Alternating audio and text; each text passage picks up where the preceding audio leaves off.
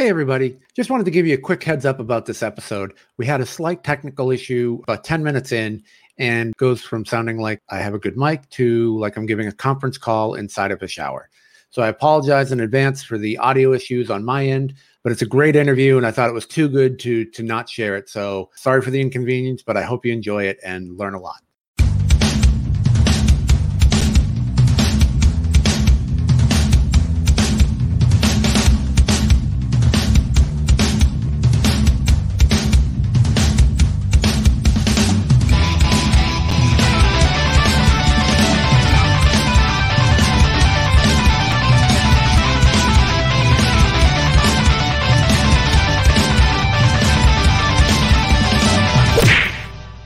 Everybody, welcome to the Uncommon Comedy Podcast.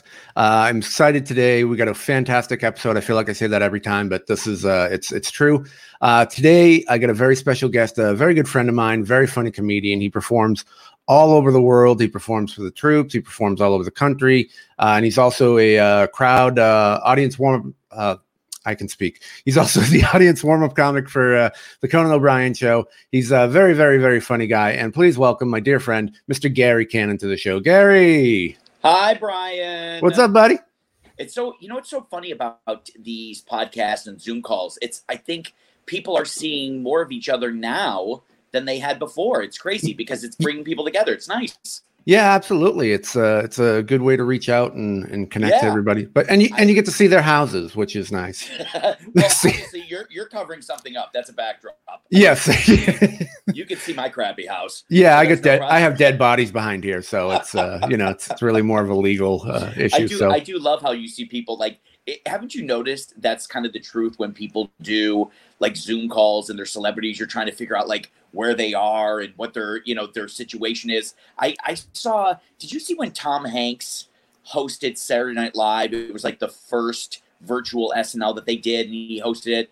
And he was in this little kitchen, and I said to my wife, I said, "That's not his house. There's, there's just it was maybe it was a guest house or whatever, but there was no way this tiny kitchen, and it was nice, but there was no way." That that was his place but it's funny to kind of analyze like where people are and what it looks like behind them Right, absolutely. And it's it's always it always seems at least for like sports shows or whatever, it's it's always the bookshelf. You know, and then they got to like display the bookshelf and then all the the different books that they have to show that they're, you know, oh, literate and Well, I had to laugh because if you've watched the news lately, you're down in San Diego, I'm up, mm-hmm. up in LA, but uh the one of the weather guys, Dallas Raines. you know who that guy is, right? You from mm-hmm. Dallas Raines. So he's been doing the weather from his house. And I'm like, not only does he have the easiest gig in TV when he has to go to the studio, but now he's walking from his kitchen into the living room just doing the weather. I'm like, this couldn't be any easier than it was. I mean, like, I, I bet the hardest part is probably him putting the suit on. You know what I'm saying? Right. Sta- standing, standing by his fireplace. I'm like, wow, TV weatherman make pretty good money. You know what I mean? Yeah, absolutely. So uh, I I uh, I just want to say in the beginning, my, one of my favorite things uh, about you, and, and that I, I, love so much about you and watching you perform, is you are absolutely fearless um, with the material um, that you you you'll. Not that you're you're dirty, you know, or anything like that, or filthy or anything, but like you're kind of like a uh, you do a lot of crowd work, and you're kind of like a, a sophisticated modern Don Rickles, if I can uh, give that as a compliment. You I know, it so it's not uh, it's not all racial or you know anything like that. It's just uh, you know kind of you know uh, busting on people here and there. And then you'll even bust on the headliners that you're you're working with when you're trying you know i saw you work with ralphie may and you you say comments into the mic and to his crowd and just busting on him and you would hear him laugh and just uh, and i love that. And the other thing you do too is you you just speak what's in the mind of every comic as the show's going on so most comics will think, "Oh, this isn't going well." You'll come out and go, "Oh, this isn't going well," and it just right. it just adds a whole different level of um, hilarity to the show. Especially the comics die in the back watching you, and I I just I love that. I think it's uh, an amazing trait that you have. Yeah, one of the I things I love to do, one of the things I love to do is when I'm on a show with a bunch of other comics, and I love like being sandwiched in the middle. Mm-hmm. And you know, the, the first line is always, hey guys, this is where the cover charge starts to make sense. And I just I love throwing out that line. And then when I get the first laugh, I always say, "Hey, comics in the back, this is called a laugh." And I'll I'll never forget. I, this was uh, a couple of months ago, right before the pandemic and everything kind of shut down. We were at Comedy and Magic Club, and Comedy and mm-hmm. Magic Club every weekend does the 10 comic show. So everybody goes up, they do seven minutes, boom, boom, boom. And what I usually do is if a joke doesn't work, I will say, hey, if you guys don't start laughing, I'm going to bring up XYZ comic again. and then they'll start moaning. I'll be like, guys, don't moan. You weren't laughing either. And it's funny. It's funny if I do it when I know the person, whether it's like an, an Amir K or like a right. Brian Kiley, whatever. But I remember one night I did it and it was a guy, and uh, I won't say his name, but he did not do well. He didn't do well, and he was a shorter guy. He was a very uh, short, like under five foot. So when I said, if you guys don't start laughing, I'm going to bring the short comic back up here again, and they knew immediately. And I, I usually don't like to risk that just because I always feel like I need to have a relationship with that person right. to kind of start making fun. But I did it just because he did do so poorly, and the audience knew it and you know, I mean, listen, you know, there's been times where you know I've hosted shows, and you know I work with Steve Byrne a lot, and Steve's the king of allowing guest sets, sort of like what Ralphie was. Like, right. For those who don't know, a guest set is just somebody who does a few minutes of time between the opener and the feature, just five six minutes. So Steve always allows people to come up and do sets, and boy, oh boy, there was one night where he allowed this guy to come up, and it was just horrible, and just he did very poorly. And not only was the material bad, uh, he just looked like he was brand new and he was racist. I mean, he really pissed off the crowd. And I just remember going up there and just being like, hey, does anybody else from the audience want to try this? And it just, it really, it really diffuses them. I mean, right. listen, you, you can't go up there and just be like, hey, how about a round of applause for Larry? Like, you're like, no, Larry bombed. It was right. bad. You know what I mean? So you, you can't go up there you know, cheerleading. Like, how great was that? I mean, right. Know, that's the whole warm up of the or the idea of the host or even a warm up guy. But you know, you have to acknowledge what they just saw. And I, God, I got to remember Brian. Like years ago, and it was so funny because he went on to be an executive at Comedy Central, but. We were up in Seattle and we were doing a gig, and there was a guy uh, who went up on stage, hadn't done it in forever, and Steve encouraged him and he got off stage and I was dumping on him and dumping on him and dumping on him. And it, that was getting bigger laughs than his set. And it was just funny because later, you know, years later, he turned out to be like this huge executive at Comedy Central. It's like, oh no, you know, uh, not yeah. that they were booking me for anything anyway, but right. it's just really, really funny. And now what's crazy is Comedy Central seems to be going extinct. I think they're going out of business from what wow. I understood. Yeah. So, but, but I do, I do love that just kind of, you know, interpersonal, you know, bringing them in like, you know, I, I, it's, it's so funny years and years ago when I first started, you know, kind of hitting the road, I did a gig in uh, Appleton, Wisconsin, and I went up there and uh, I, I, was featuring, and I was just really off the rails and going crazy. And I remember the headliner came up to me and was furious, like just furious, because he didn't want to follow it. He didn't know me, and you know, you have that thing in your head: do you pull back and maybe not do as good, but you're going to please the headliner, or do you do what you're going to do? I mean, what what would you have done in that situation? Because then I'll share the story of what I did. Right. I would probably, gosh, that would be. Uh, I guess I would probably end up pulling back just because I want to work the week, you know, and just appease that, and then you know realize you're probably never going to work with them again. So basically, you know, it's always funny to me when you have a comic like like somebody that you don't know and you're going to a venue where they're not selling tickets and they'll ask you not to do crowd work. And you're like well what's the reason for that? I mean that's kind of what i do. I mean that's you know why this club hired me specifically because right. they just know that i can bring that to the table. And i remember you know it was a five night run somewhere and the first night i didn't do crowd work just to appease the headliner and i was so uncomfortable and it just wasn't fun. And i was like well why am i up here suffering for the week when it, he doesn't own the club, when mm. he's not the one who made the decision, he's not the guy selling tickets. Listen, if you get a call from Brian Regan and he says, "Can you open for me?"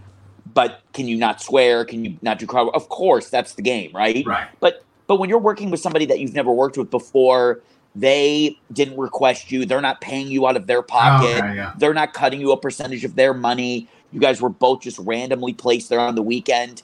I got to be honest with you. I don't think that that's my issue to deal with. I think it's the club's issue. Yeah. I think I think maybe then it was a bad booking. The club should have looked into it a little bit better about you know who they paired people with. I mean, that's just That's the way I, you know they, they would never pair you up with somebody that did what you did. You know what I mean? Right, like, like Frank Caliendo, right? Of course, of course, and that, and then if they did that, that would be a bad booking on their part because they didn't do research on who you were. Right, right. So that that that that's my thing. Yeah, and I think well, and I think true uh, with that, it's it's also, you know, it's the headliner's job to bring them home. Like if, if you mm-hmm. can't follow it, then that shame on you. You know, uh, I would try to, you know, um, like sometimes I'll, I'll ask, is there anything in particular that's like your signature bit, or so that I don't step on anything. If it's someone I've never worked with, like you know, and they're like, oh, it's you know, it's whatever, and I'm like, okay, well, I won't do this voice that touches on right. You know, like I try to be respectful that way, but for the most part, I would want to do what I do.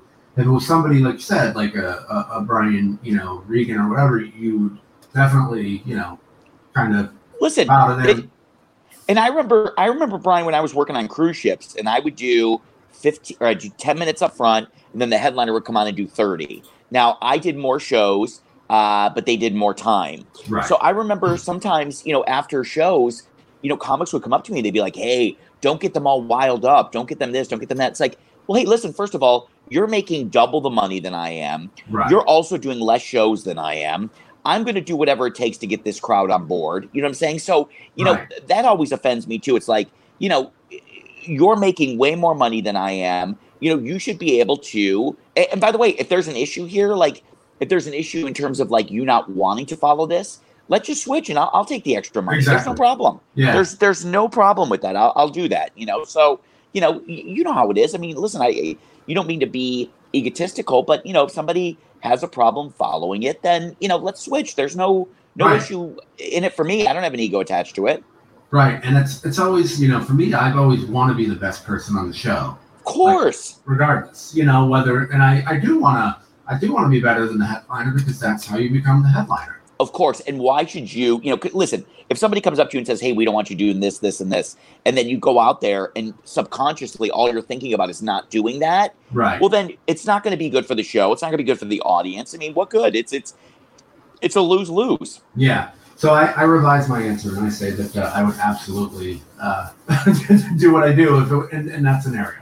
And by the way, we're in Appleton, Wisconsin. I mean, you know, it's right. like, well, hey, hey, listen, at the end of the day, if the club doesn't have me back, they're probably doing me a favor. You know what I mean? It's just like it, it's fine. You know what I'm saying? Like there's there's nothing better than kind of being at that Ralphie status and being like, hey, I don't care if we I never come back here. It's okay. Like it doesn't it doesn't matter to me. This is you're doing me a favor by not having me back. It's great. Right. You mean I don't have to come back out for four hundred dollars, no airfare in a condo? You know, it's like I'm, I'm fine with it. I'll stay home. Yeah, yeah, of course. So, um, you know, we talked we talked a little bit about the uh, the kind of bagging on uh, a, a, comic, and and the general rule is, you know, you, you try to be that professional, and because we all have bad sets, we all, you know, whatever, and it's it's that sort of like, okay, let's not insult the comic too much, but like you said, there's there's that balance of like when they do so bad, you have to. Like the audience knows it, you know it, and you can't especially as a, as a host, um, you can't lie to the crowd. Well, if you come out there and say how great was that, or how about a round of applause? I mean, you're insulting their intelligence. I mean, it just like it looks terrible. Yeah, yeah, yeah, yeah. By the way, did you steal that coffee mug from a local diner? oh my goodness, that looks like something that you get at Norms. You're just like, yeah. this service stunk today. Deb, grab right. one. We're taking these home. Yeah, I have the uh, I have the uh, salt and pepper uh, holder in the other room. So that that's what you're going to start bringing to the restaurants when they start opening back up. exactly. Bring your own glass. I just saw that. I was like, that looks like every mug at any diner that I've ever gone yeah. to. I got I got it at uh, Pier One's uh, going out of business sales. uh, so let me ask you this. Let's uh, let's uh, rewind a little bit. How did you get um, into comedy? What inspired you to to start stand up? Well, I think for years and years and years, I was the class clown in school and just always the the goof around. And you know, I think I think the funny thing was looking back on life is that my parents would always get upset with me for just being a screwball. However, I got good grades, so that balanced things out. Because if if I was messing around and getting detention and getting suspended, which I did, and had bad grades, that would have been you know two strikes. But because we had something. I don't know if you guys had this in in school. Did you guys have a citizenship grade like one through five, where it was No. based on how your behavior was? Okay, so we had one through five. One was the best. Five was just you were out of control. So it was weird that I would get like A's and B's and then like a four or five in citizenship. So my parents would always have trouble looking at that and being like, well, uh, he's doing well. I know he's being a disruption, but you know, they, I, I, I remember one time my mom always had my back because I would get in trouble a lot. And I remember one time back in, I don't know, my junior year, my senior year of high school, I got suspended. I was suspended for like three or four days for calling one of my teachers a name. And I'll never forget, I was off for three or four days. And Brian, I lived in a small little court with, you know, a bunch of other houses of kids that went to my school. And there was nobody around. Like, ever, because they, Is he gonna call again? Is he gonna call again? oh, Oh no, no, I hear yeah, but I, I, I okay, good. Um, so it was it was funny. It was funny because what happened was I was home all day. My mom worked during the day, and then my dad would leave for work at like three or four at night uh, in the afternoon. And what happened was there was nobody around, just nobody. And my dad like never put two and two together that like why in the world is Gary home from school? Where are all these other kids? So my mom always covered for me, which was kind of a nice thing that she did. It was pretty awesome. You know what I mean? yeah. So, you know, but but it was hard. It was hard to argue. So I, I was always kind of the class goof up. And then um I, I mean just so many things, like just looking back, you know, I'll never forget there was a uh a time in high school where me and my buddies I can't, I can't believe I'm sharing this story, but me and my buddies worked at a sporting goods store. And, you know, we would, you know, take a couple of things here and there, right? Like just, you know, like like sneak them out the back door.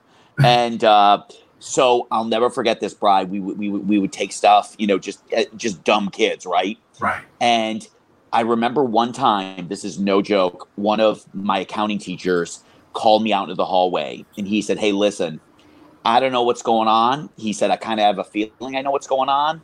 But if you guys keep running your mouths the way you are in class, you guys are going to get caught and something major is going to happen. So I'm just telling you, not as a teacher, but as a friend, to just keep it quiet or knock it off. Like he was being very heartfelt. Like this, you know what I mean? Right. So I come back into the classroom and everybody's like, oh my gosh, what did Mr. Rhodey say? What did Mr. Rhodey say? And without hesitation, I said, he needs a size 11.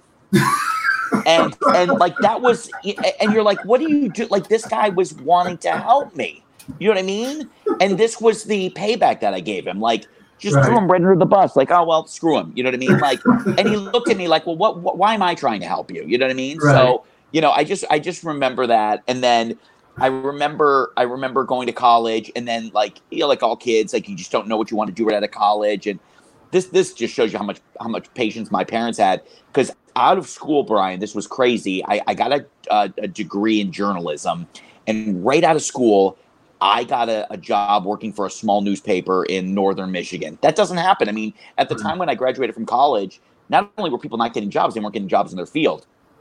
I got this job and i hated it. I at least i thought i hated it. Brian i swear to god i worked there three days three days and i quit I quit. And and even the guy said to me, the editor, and I was making like eight dollars an hour, which isn't much more than I'm making now. But um he, he says to me, he's like, Are you sure you want to do this? Are you sure you want to quit? And I was like, Absolutely. And I just remember then getting a job working in the accounting department of a property management company, but using absolutely zero skill set of my degree Right. and uh, I, I was there for a long time before I decided to move to California. And uh, when I got out here, when I lived in San Francisco with my brother for a little bit, I saw an ad for a guy that was teaching comedy classes, and I was like, "Huh, that sounds kind of cool. It sounds kind of interesting." And that was kind of my first foray into getting up on stage and kind of doing it, you know. And it, and it was funny, as you know, because we, we joke about this because you and I taught stand up together, which is how we became close friends.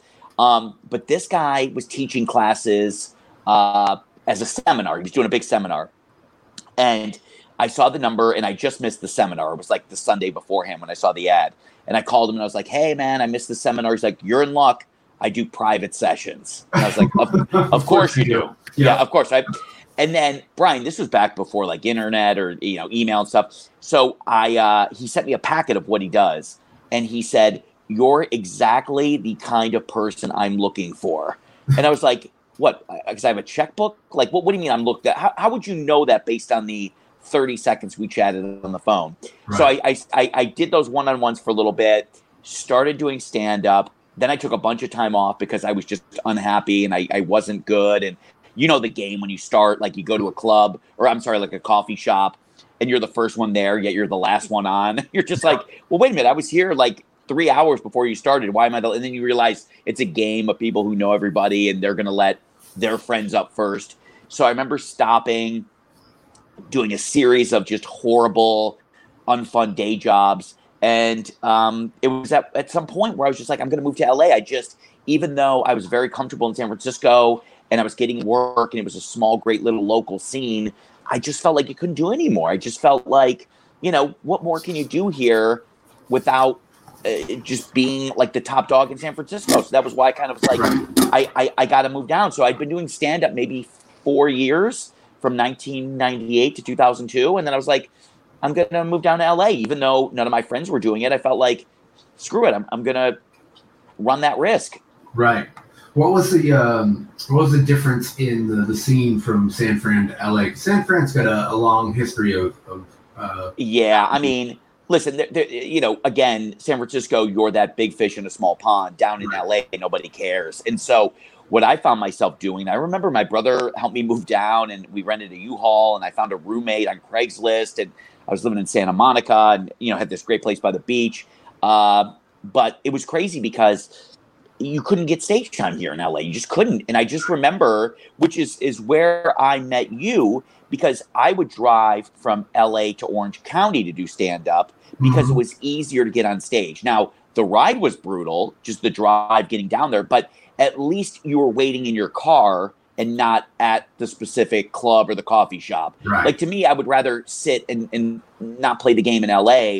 But but you know, because you and I met at some of those like Terry the Funny Plumber shows and like these Mhm. weird these weird rooms like you know AA clubs and you know all this other stuff. So to me, that was kind of a cool way of avoiding that line that was up in LA and then just got better from there. Just you know would get more stage time right. uh, from from that area. You know what I mean? I'll, I'll never forget somebody somebody we know uh, was up on stage at a little coffee shop and someone went up on stage and said um, they went to a gas station and they asked for a key to the bathroom. They handed them that big hubcap right. with the key on it.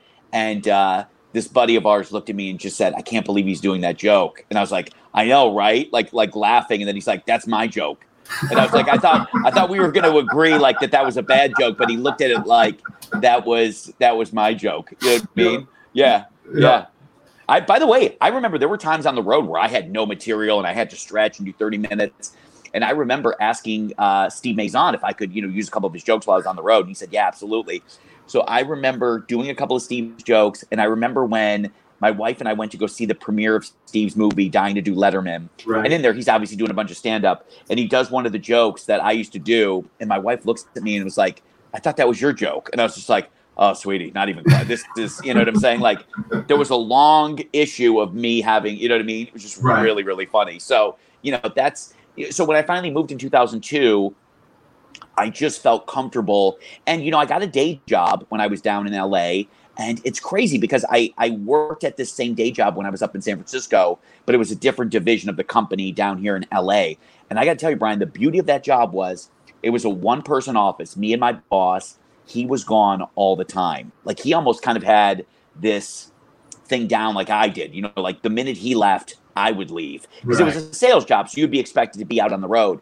So the minute he would leave, I would start going and going to TV shows, TV tapings, and just start watching people do audience warm up. And that was kind of how I got into, you know, the gig back in 2003 because I was just out there researching it when I should have been at this day job, which was crazy because I was getting paid. You know what I mean? Right. It was insane. Yeah. That's so funny.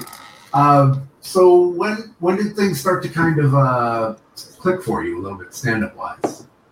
I listen. I got really lucky in terms of being in the right place at the right time because for I don't know maybe three or four times when I was up in San Francisco, I worked with Brett Butler.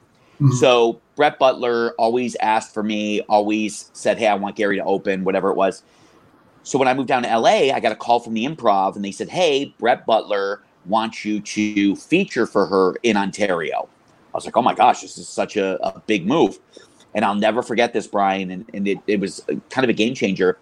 That specific weekend that she had asked for me, I was supposed to be out in Omaha, Nebraska for this training seminar for the job that I was working. Hmm. And it was just, it was it, this this gig came up very last minute, as you know they do. I mean, it's right. no, nobody's ever giving you three weeks notice. Uh, so I remember calling Steve Mazan, a friend of ours, and I said, I don't know what to do. I got to be in Omaha like in three days, and I, I just got this offer that could, you know, maybe change things, maybe not change things. I don't know. He said, Did you move down to LA for a day job or for comedy? And I said, Well, comedy. So here was the greatest thing. I had to call my boss, one person office. I remember sitting in the parking lot somewhere and I remember calling him and I got his voicemail. And I said, Hey, TJ, unfortunately, I can't make it. Something, boom, boom, boom. He never called me back. I knew he was pissed. Here was the best part, Brian. I did the weekend with Brett Butler. All went great. On that Monday, we're both sitting in the office. He walks in and he said, I'm so disappointed that you missed the weekend of training. You missed some great stuff we're going to sit down and talk about it at lunch and I'll go over everything that you missed. And you could tell he was upset. He was a nice guy. Right. And to this day, I still talk to him. So I felt like it was that kind of whole dad thing where you disappoint him. The funniest part was, Brian, we never, ever talked about it again. So almost like he knew, almost like he knew that it was nonsense. Yeah. Yes, it was nonsense, but he felt like he had to discipline me and be like, hey, we got to talk about this. We never talked. I remember, because I remember the phone rang and I grabbed it and I said, Hey, TJ, it's for you. And he's like, We'll talk about this at lunch. And we never talked about it again. And that Brett Butler weekend led to me auditioning for regular spots at the Hollywood Improv hmm. at like I, I, auditioned at like three o'clock in the afternoon on a Tuesday. Uh, the guy who was booking it um, said, you know, he offered me spots right then and there because again, you're going up three in the afternoon in front of a room of all, all of their comics. It's brutal. Right. I think the thing that helped me was I played off the fact that, hey, this is going badly. Don't worry, I'll edit in the laughs. I'm sending this tape to Letterman. It was all just nonsense. You know what I mean?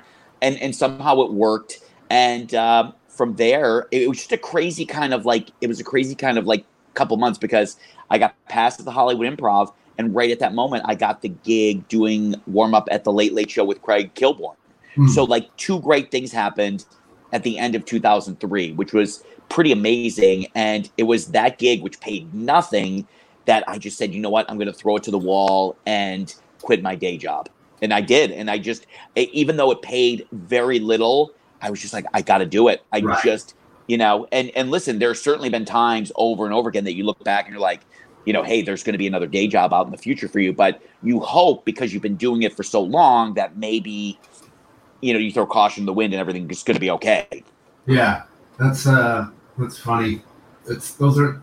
It's always an interesting story to like hear when when things start to like shift over to full time. Um, so yeah, it was it was an interesting time. It was like yeah. you know this very very cool. You know, and, and by the way, I was the second guy in the warm up world at the Late Late Show with Craig Kilborn. So there was another guy who was the full time guy, and I was the stepchild. So I would always go in when he couldn't do it because he had a sitcom and he was making way more money. And the truth was, they didn't like me. They they wanted Roger there full time. Right. They were never happy with me. They, I think, you know, Craig would look and be like, "Oh, Gary's here." Uh, you know what I mean? Like, right. I don't think that they they were happy that I was the lead guy. And it wasn't until I got my first real gig, which was my own gig at Last Call with Carson Daly, where I felt like, wow, I can breathe a sigh of relief because this is my gig. I, I'm not sharing it with anybody. Right. And that was, you know, and I have a funny story about how I got that gig, which is funny because at the time they were auditioning people to be the warm up for that show. And I was so kind of unhappy in that late, late show environment, whether it was Kilborn or Ferguson. Um, I just I wasn't happy because I was always the underling of somebody. Right. That when Carson Daly was moving his show from New York to LA, I started making calls to New York, like leaving messages for people. Hey, I know that you're bringing the show to LA. I would love to be considered. Boom, boom, boom. And I randomly got a call and they said, We want you to come in and audition. We're going to do a couple of test shows. And I'll never forget this, Brian. Uh, one night we were doing two shows and I only did, did the first show. And there was another warm up doing the second one. I don't remember who it was. So I do the first one. The audience loads out they're going to come right back in and see the second show. Like it's going to be the exact same audience seeing the second show, but it's going to be the new warm up, right? Okay. as I'm leaving, the crowd was like, "Hey man, you were great. We'll see you back inside." And I was like, "Oh guys, I'm not doing the second show. There's another guy doing it." And they're like, "Oh man, sorry about that." And I said, "Hey guys, just so you know, the producers thought you were a little too loud. Just a little too loud, a little over the top. Can you guys pull it back for the second show?" And listen, I don't know what they did or if that got me any further ahead, but I just remember getting the gig and just being like, "Hey, maybe my throwing the next guy under the bus system worked." You know what I Oh, mean? It was just hysterical. I was like, "Listen, I want to move into my own place. I got to figure out what I need to do to get this gig." Which was, and listen, it worked because like three days later, I got a call saying that, "Hey, you're the new guy," and that made me feel so good. I was so happy. That's hysterical, man. That's Yeah. so funny.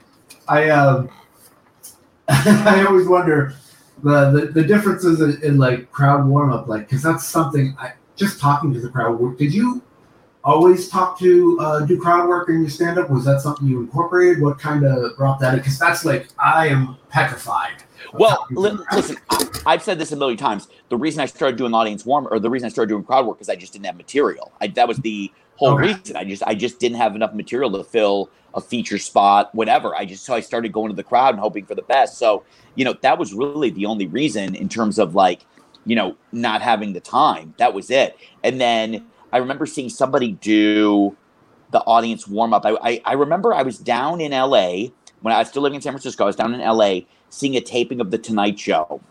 And I remember I flew down because Howard Stern was going to be on The Tonight Show. So I flew down, and as I'm waiting in line, um, they come up to us in the audience. They say, Hey, Howie Mandel's got a daytime talk show. Um, do you guys want to come sit in on it before The Tonight Show? We'll get you out in plenty of time. Now, I didn't know this at the time, but they were obviously short audience members, right? right? So so I'm sitting there in the audience. I see some guy come out. He's like, "Hey, where you from? What's going on? Oh, you live in you know blah blah blah blah blah." Like, I, and I was just like glad. I was like, "What is this guy doing?" Right. And then I went to go see the Tonight Show. They had a guy, and I was like, "What is this job? That's kind of a cool thing."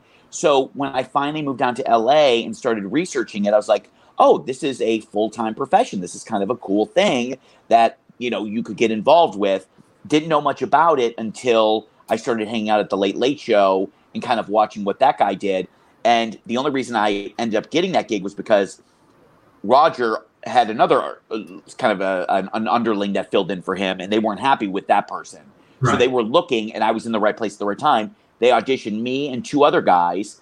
Fortunately, uh, Roger was the guy that kind of got to pick who got the gig. So, you know, I owe a lot to him, and I owe a lot to uh, Steve Byrne because Steve was the guy that got me my very first sitcom. He was the guy that got me Sullivan and Son, and I had never done a sitcom before. And those are a lot harder because you know those gigs take four or five hours to tape, and you got to just be out there over and over again, just entertaining them and keeping that energy up, even though the show's taking a while to film, or even though the show might not be as funny as they had hoped it would be. And listen, Brian, a lot of these new shows, nobody knows these shows, nobody knows the actors. They Right. take forever to film, and you're just out there just you know but but i will say that uh, steve's show got me so many other gigs that you know i'm so beneficial because of that it just led to you know other sitcoms which are hard to get into Right. I was going to ask you the, the differences between like sitcom versus like I know you did infomercials. I know you did uh, you know I, Oh, I've seen your demo listen. reel. Listen listen uh, yeah well you're the only one because there's there's like because listen uh, you know the reason kilborn was as good for me as it was is because on on conan i do 15 minutes that show starts right on time there's never a delay there's never a hiccup it, it moves I, so Right. so it's the script that i do is is very routine with Craig, it, you didn't know how much time you were going to do. You didn't know if he was backstage, if he was still getting ready, if the guest was late. So there were times I'd do 15 minutes, there were times I'd do 30 minutes. And again, I didn't have it. So Right. you were forced to stretch. Now, most shows are pretty structured, most of the talk shows. But with a sitcom, because they're refilming those scenes over and over and over again, you could be out there for 45 minutes before they start filming the next scene. And, you know, that's what becomes brutal. And I remember when Steve asked me to do a sitcom, he said, um, they're going to call you and they're going to offer you the job. Well, the producer called me and he said, I got to be honest with you, I can't hire you. You don't have any sitcom experience. And I said to Steve, I was like, well, they're not going to hire me. And he said, "Uh, it's my show. Like, I, of course they're going to hire you. So if it and listen, that was another show that, that gave me that kind of structure of having to fill so much time because it was a brand new show and we stretched. We, you know, listen, it, there's there's nothing worse than that first scene, which is called the cold open, taking an hour and a half to film. I mean, you got to remember, Brian, these people get there at like three, four o'clock. They load in. Show starts at six. Now it's seven thirty, and we've only gotten through one scene. You know, I don't care. You, how many dance contests can you do before this audience is like, this is a scam? Like, what, what are we? They're using us. I mean, why are we here? And, Right. you know, the, the idea is like, hey, guys, wait four more hours. We'll toss you a uh, half a sandwich and a, a small bottle of water. Like, it's like, it, it- it's a tough thing for an audience just to sit there. You know what I mean? Well, especially like you said, if it's a, a show that's new and nobody knows anything about, don't Nobody even knows. know anybody or don't know the actors. Yeah, listen, I'll never forget the one time I was doing a show and I was interviewing an audience member, and Roy Wood Jr., who was on the show, yells up to the guy, Hey, what do you do for a living? And the guy said, I just got out of prison.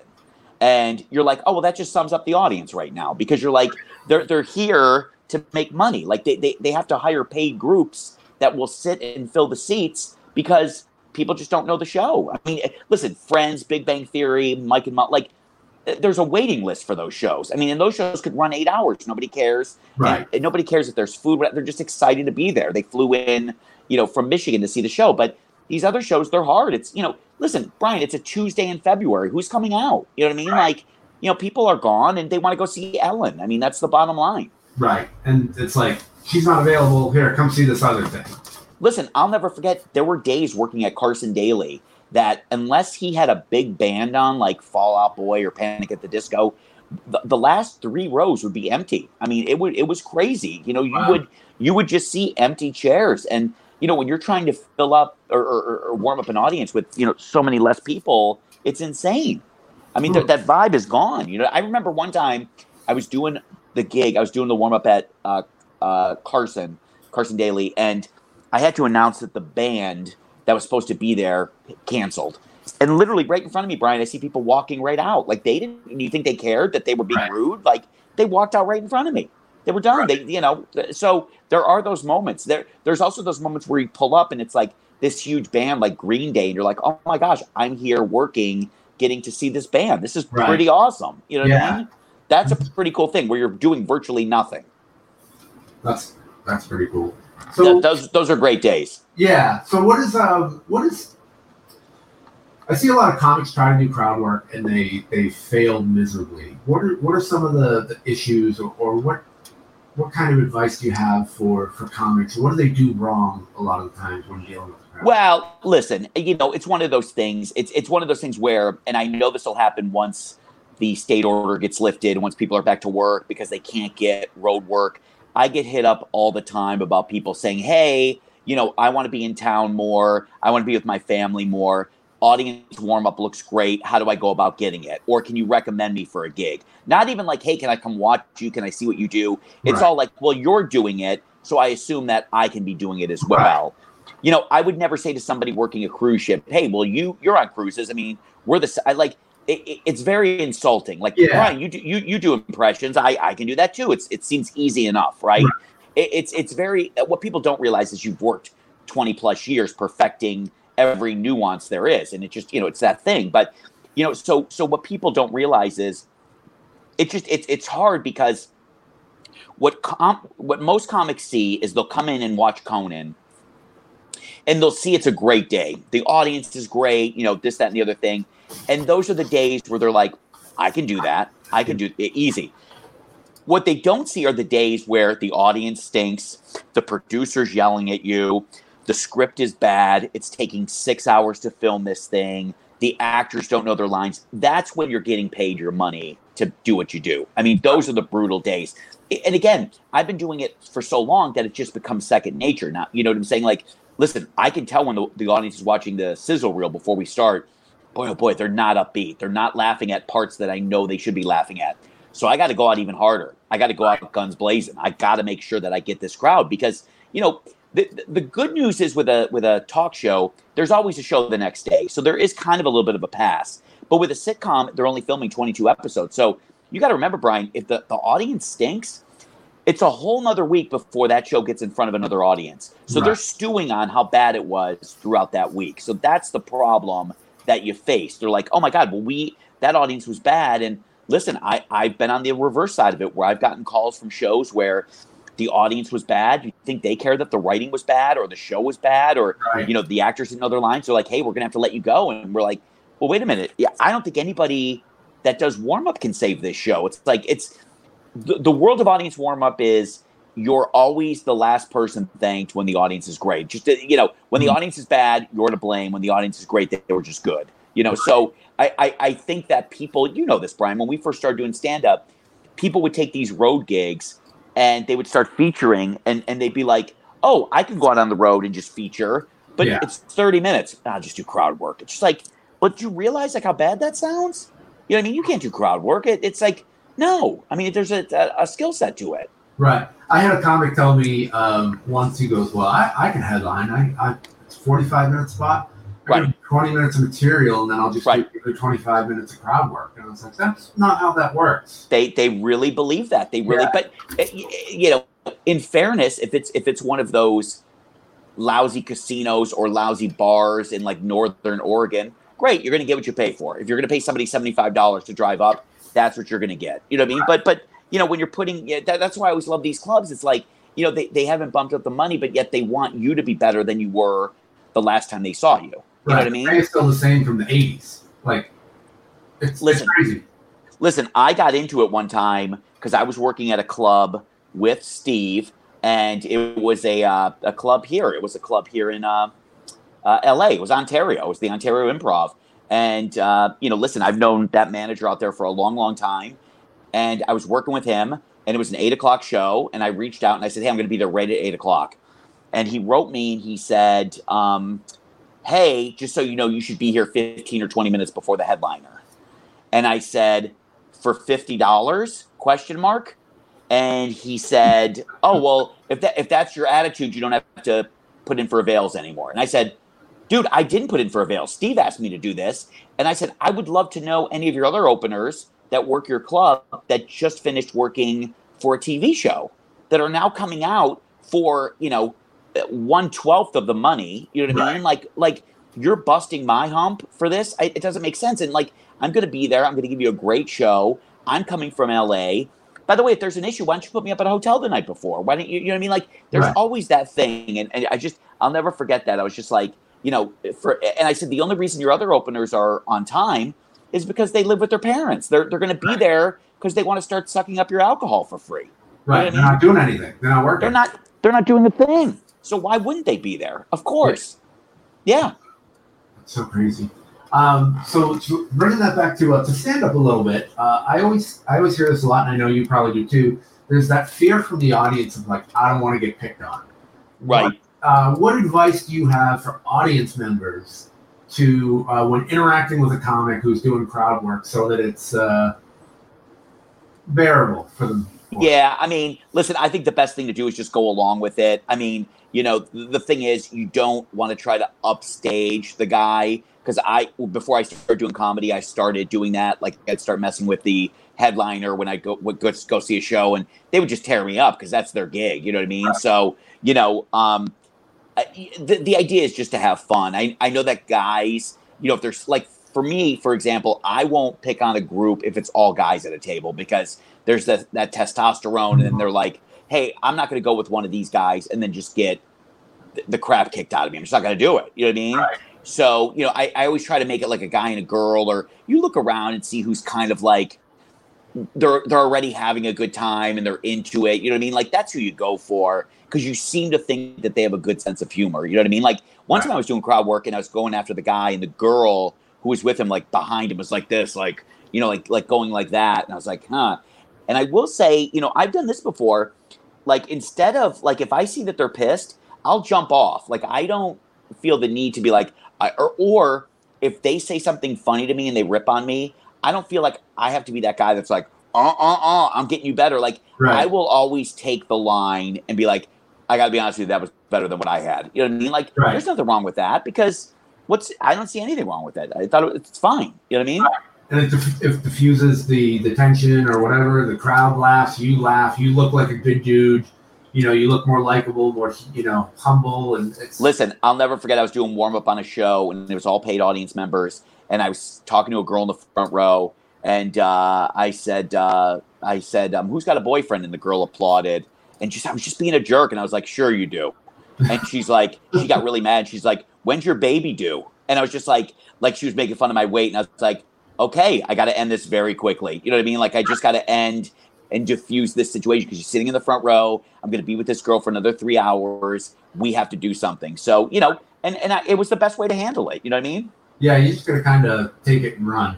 Yeah, I listen. Th- those comics were like, oh, I got to get the last laugh. I don't really feel that way, to be honest with you. I listen anytime, you know that, that or, or like what I'll do is if they get the better of me, I'll give them a high five, and then I'll be like, oh, I got lotion on my hands or something Right. stupid, and then that kind of diffuses that. But I'll never, I, I never really just viciously do it because I want them to have fun at the end of the day. That's the goal. You know what I mean? Yeah, absolutely. Yeah. What is the uh, what is the worst show you've ever had? Everybody loves these stories. I think it might have been with you, wasn't it? Where we were in San Diego and we heard that, that, that they were kicking people out, and then we were doing a show and there was nobody, uh, nobody there, and then like, like, uh, they they let they let people leave, and then remember the guy started swinging on the windows with like a baseball bat, and then somebody yelled, "This guy's got a gun." Remember that? Didn't you and I do that show? Um, I was there. Yeah, I was there. I was Yes. thankfully, and I I took off because I was like, that's enough of this. so and, and and then I remember like they they cleared everybody out and they're like, hey, let's do a show for these people. It's like, what's I mean, listen, there's a million of them. I mean, there's a million. There's you know that one. Um, you know, so many. Like, like uh, to me, the funniest thing is when you go on the road with a bunch of buddies, right? right. And everybody bombs but one of the buddies, and then you're driving. You're like, man, that audience stunk. And and, and the one buddy who killed was like, I thought they were pretty good. You're like, no, no, no, no, they were they were bad. Like the only reason they laugh at you is your jokes are hacky. You know what I mean? Just like it, it is always that ego thing of like, oh no, no, no, no, they were bad. Um, listen, when I did warm up, I had so many issues where, wow, I mean, there were just so many times where, um, I remember uh, Jennifer Love Hewitt was on Carson Daly one time, and there was just dead silence in the audience. I was like, oh my gosh, I got to get something going, like some energy, and I started applauding just randomly. I don't know why, and Carson Daly looks up and he's like, why are people applauding her dog dying? Like it just showed you how little I was listening. You know what I mean? right. Um, I remember at Craig Kilborn, I had people would jump up out of their chairs and run down the stairs like they were on the prices right. And a buddy of mine said, Don't do that. Somebody's going to get hurt. And I was like, What do you know? I mean, I know what I'm doing. And inevitably it happened. Guy twisted his leg. This is when I first started. And he's like, Hey, I need to talk to the paramedic here. And I was like, Paramedic? And I was just like, Here's a free CD. Go sit down in your chair. Like, I was just like, like I didn't know any better, you know, and it's it's like, you know, I, I you also find this out too. You also find out I remember a couple of times doing shows where during a dance contest somebody would fall, like they would slip or whatever. right. Nothing would happen. You okay? Everything's great. They'd get home and all of a sudden they'd call the show and be like, "We're injured," and you're like, "Wait a minute, injured? I, I saw you leave. I saw you walk out." And it's because the family then says, "Oh, you got hurt at CBS? They got money." You know, Yeah. it, it happens all the time. You know what I'm saying? You're you're not going to report a uh, a fall at a, uh, at my house. You know what I mean? Because I have no money. But like, but but CBS is conglomerate. Of course they got cash. You know what I mean? Right. It's always funny to me. So I mean, there's there's a million of those. I mean, they just you know, but it, but it's why I love what we do, and it's why I love. You know that we have such a great gig where I know so many people working right now that once this pandemic ends, they got to go back into the office and they're regretting it. You and I are like, let's get this over. I'm ready to get back to work. Like I'm ready to start doing what we love. I mean, this is you know just killing me. Yep. I don't know if you remember this. We did a show, um, and it wasn't necessarily anything you or I did. You were you were headlining, and I was hosting the show. And the guy before you, I won't say his name, but okay. I think you probably will know this already. Went on stage, and there was a there was a table of um, uh, African Americans uh, table, and the, it's important Yeah. for, for the story. Um, the only reason I say that uh, they were they were kind of chatty throughout the show, and so you know there are ways to handle that. And the guy before you went up and was like, "I'm gonna take them out," and this Oh. was a white comic. I remember this. He just started going in and going in hard on the race. Yep. And it got really tense, really really fast, and the staff was like, "You need to do something." Right? I remember this. They started standing up and they were shouting, and it was he was trying to be funny, and it it didn't go well at all. Badly, badly. And uh, so I'm like, okay, let's. I had to walk up and pull him off stage. They they cut his mic, turned the music on, and I went up and I was like, hey, you know, they told me to, you know, we're gonna pull you, man. And he's like, I haven't finished my 12 minutes. Right. I was like, yeah, you're right. You're having, you know, like, but, but but but we know this too because I remember how badly that went, and and that just comes from inexperience. That's just you know what I'm saying. Like that just comes from you know that idea that maybe it worked once before, or maybe you know because you've seen that over and over again. Maybe it's worked once before, but you're like, this isn't working now. It's just not. It, this isn't a good situation. You know what I mean? It's just not. Yeah, it was it was really awkward too. And again, I don't do a ton of crowd work uh, because I, I just generally don't enjoy it. And when I started, you weren't allowed to. You weren't allowed to do uh, crowd work in Boston, so it wasn't a skill I ever really developed. Oh wow. Yeah, so it was always just like just tell your jokes, and that's just how I kind of get trained, and that's how I always was. And so I was like, all right, well, okay, I apologize for that. You know, I just tried to like settle it because it was really tense. And I was like, oh. It was bad. I mean, it was it, it was the, Yeah. the tension in the room was brutal. Yeah, and so I, I tried to, to make a joke uh, out of it, and it, it didn't go that well. And I was like, okay, hey, listen, I know that was really awkward, but we got this one guy, our last comic, super great guy, and I just perform. I, I just hyped I remember that. uh, the, the troops because I was like, the troops will get him back. He just got back from performing for the troops, and this guy's awesome for the troops, ladies. You know, I was just like trying to get Yeah. the, at least be likable so that you had a chance to dig out of that. Right, because at that point you're just like, this is horrible. Like just knowing you got to go on after that, you're like, what's happening? You know what I mean? and this was the end of the show, so it wasn't Yeah, a chance for it to build back up, you know. there was no no chance. I, I remember that. Yeah, I remember that. That was uh, yeah, San Diego. and you, well, and I noticed you you altered a little bit of uh, you, you're going into the crowd at that, you know. Yeah. Oh yeah, yeah, yeah, yeah. It's crazy. I mean, but but again, that's just literally just inexperience. You know what I mean? Hundred percent. Just because he just thought he could pull it off and he couldn't. You know, you can't. And then once you get into that, you're like, well, I'm committed, and he stayed. Of course. and it was just he should. Absolutely. Yeah, I know. You, you take that loss and you go, okay, learn. Of course. Yeah. There's another show later. You know what I mean? Yeah, Yeah. So- but yeah, that was that that one just sticks out in my mind. oh, I remember it now. Yeah, yeah, yeah. yeah, that was that was pretty brutal. Uh, let me ask you this: What is the best piece of advice you got about uh, either uh, either comedy? Yeah, stick with stand up. What's the best piece of advice you ever got? Well, I think the best piece was that there's no substitute for getting on stage. None. I mean, it's just like, you know, which always fascinates me with these guys who are like, oh, I'm not going to go out and perform. I'm just going to write. I'm going to this. I'm going to that. It's like, you got to get out there, you know, and, and these guys who tell you they got 80 new minutes but haven't tried any of it. It's, Right. it's brutal, man. It's like, you got to get out on stage. You got to try it. You got to see what works, you know, but, but most comics don't uh, listen. I, I've, I've seen it over and over again. They just don't want to put the work in. And then, you know, you see these other guys that are hanging out every Sunday night at the improv. They're hanging out here, they're hanging out there. But, you know, for the most part, people people are lazy. They just they they think and and uh, part of it is because social media has changed the dynamic of things or YouTube and all this other stuff where people can post a video that goes viral and that's a game changer for people. But you know, there there's just no substitute for just getting on stage and performing. That's the bottom line. And people just feel that there's a shortcut and there isn't. We're going to be uh, wrapping up in a few minutes, but uh, one one more question for uh, with all the years you've had of audience warm up or, or stand up or both. What do you have any funny like audience member stories that you were just like, this is amazing? Um, yeah, I mean, yeah, there's been, listen, there's been some good ones. I remember, this is one of my favorites. When I used to work at the Carson Daly Show, I used to do a dance contest, and it was always two hot chicks and some bigger guy from the Midwest that was in his 50s, right? Always.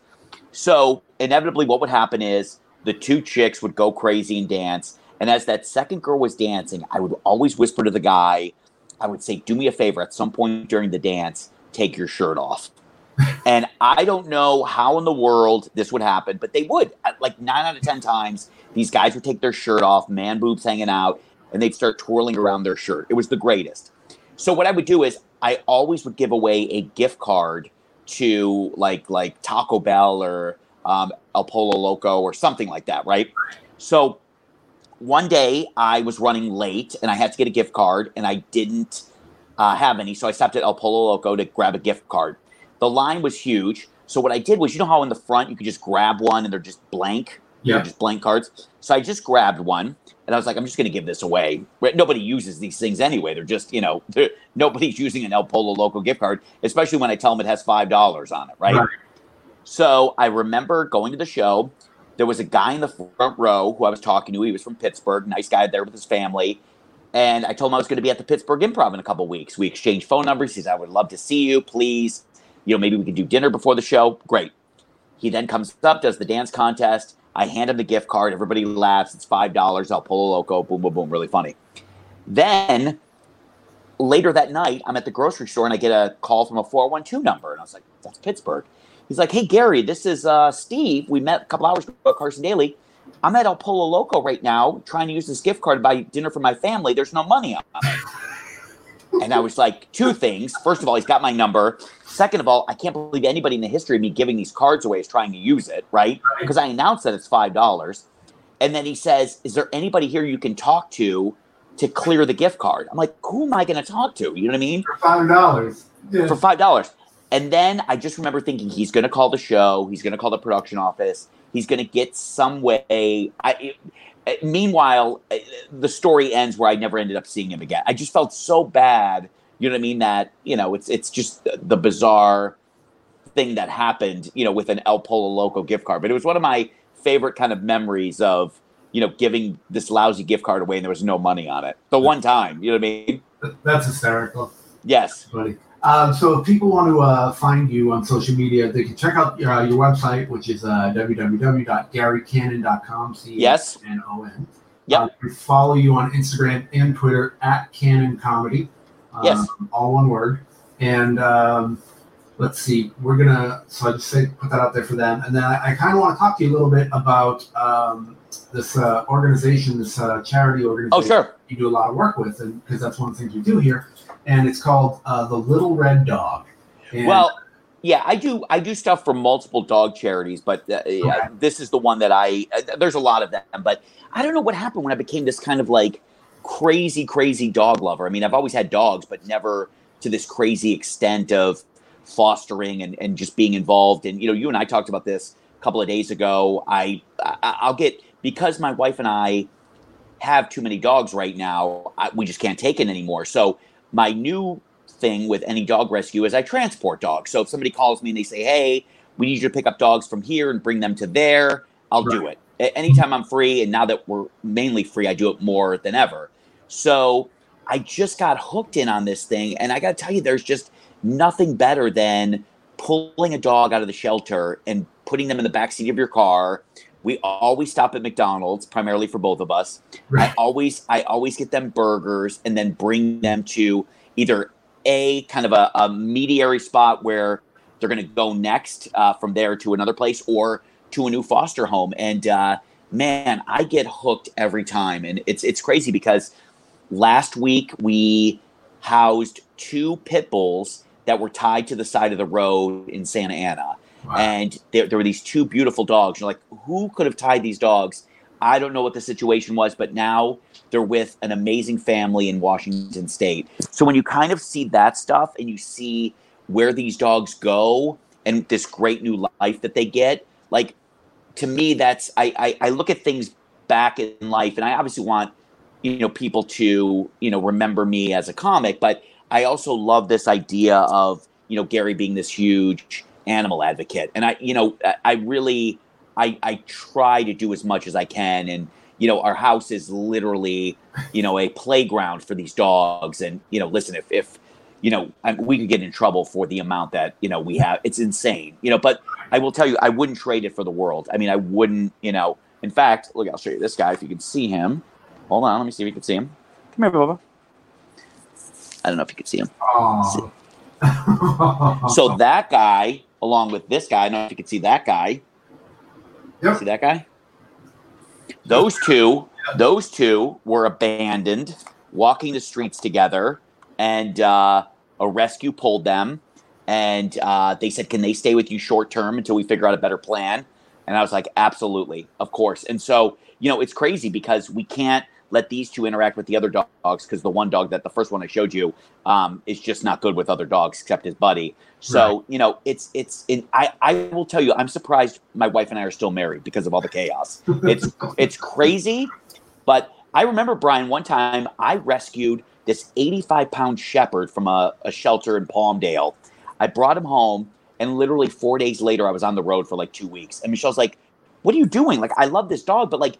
This dog's chewing everything in the house. Like you left me with this mess. And I was just like, I know. And then it's just like, but then you see the dog sleeping at the end of the night and you're like, everything's great. Like it's just yeah. like, I, I love it. So I try to do as much as possible. You know, I, I we do these telethons for the dogs. Uh, you know, there's just, you know, I, I work with Paws for Life, People's Buddies. You know, it's just, it's one thing that I absolutely love doing that I feel like I can do a lot of, especially now.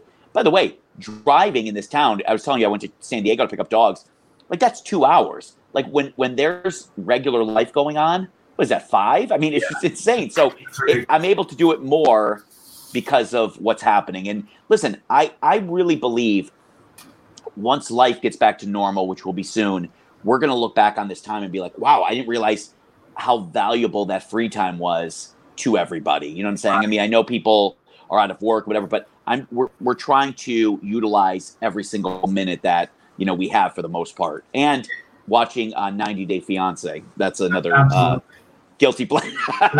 yes, that's I, what we're doing. So my, my hope out of it, and it's kind of something that I want to bring more into my comedy, is I hope it gives people a chance to reflect on where they are in life and what they're doing, and uh, maybe just to chase their dreams. Kind of like you were at that crossroads of like you know, do I go for training or do I go for comedy? Like, oh, this is a great chance to sit there and go, okay, hey, I've always wanted to write a book, or I always wanted to open a, a coffee shop or a, a, a flower store or whatever, like whatever it is. Like, this is a great chance to kind of reset your life, find those yes. values and priorities, and, and, go for it. Well, it's funny you say that, Brian, because my wife is a great uh, baker, ba- bakes great cookies, brownies, and I said now that she got laid off, I said now's the time you know you're fortunate enough that you're getting unemployment.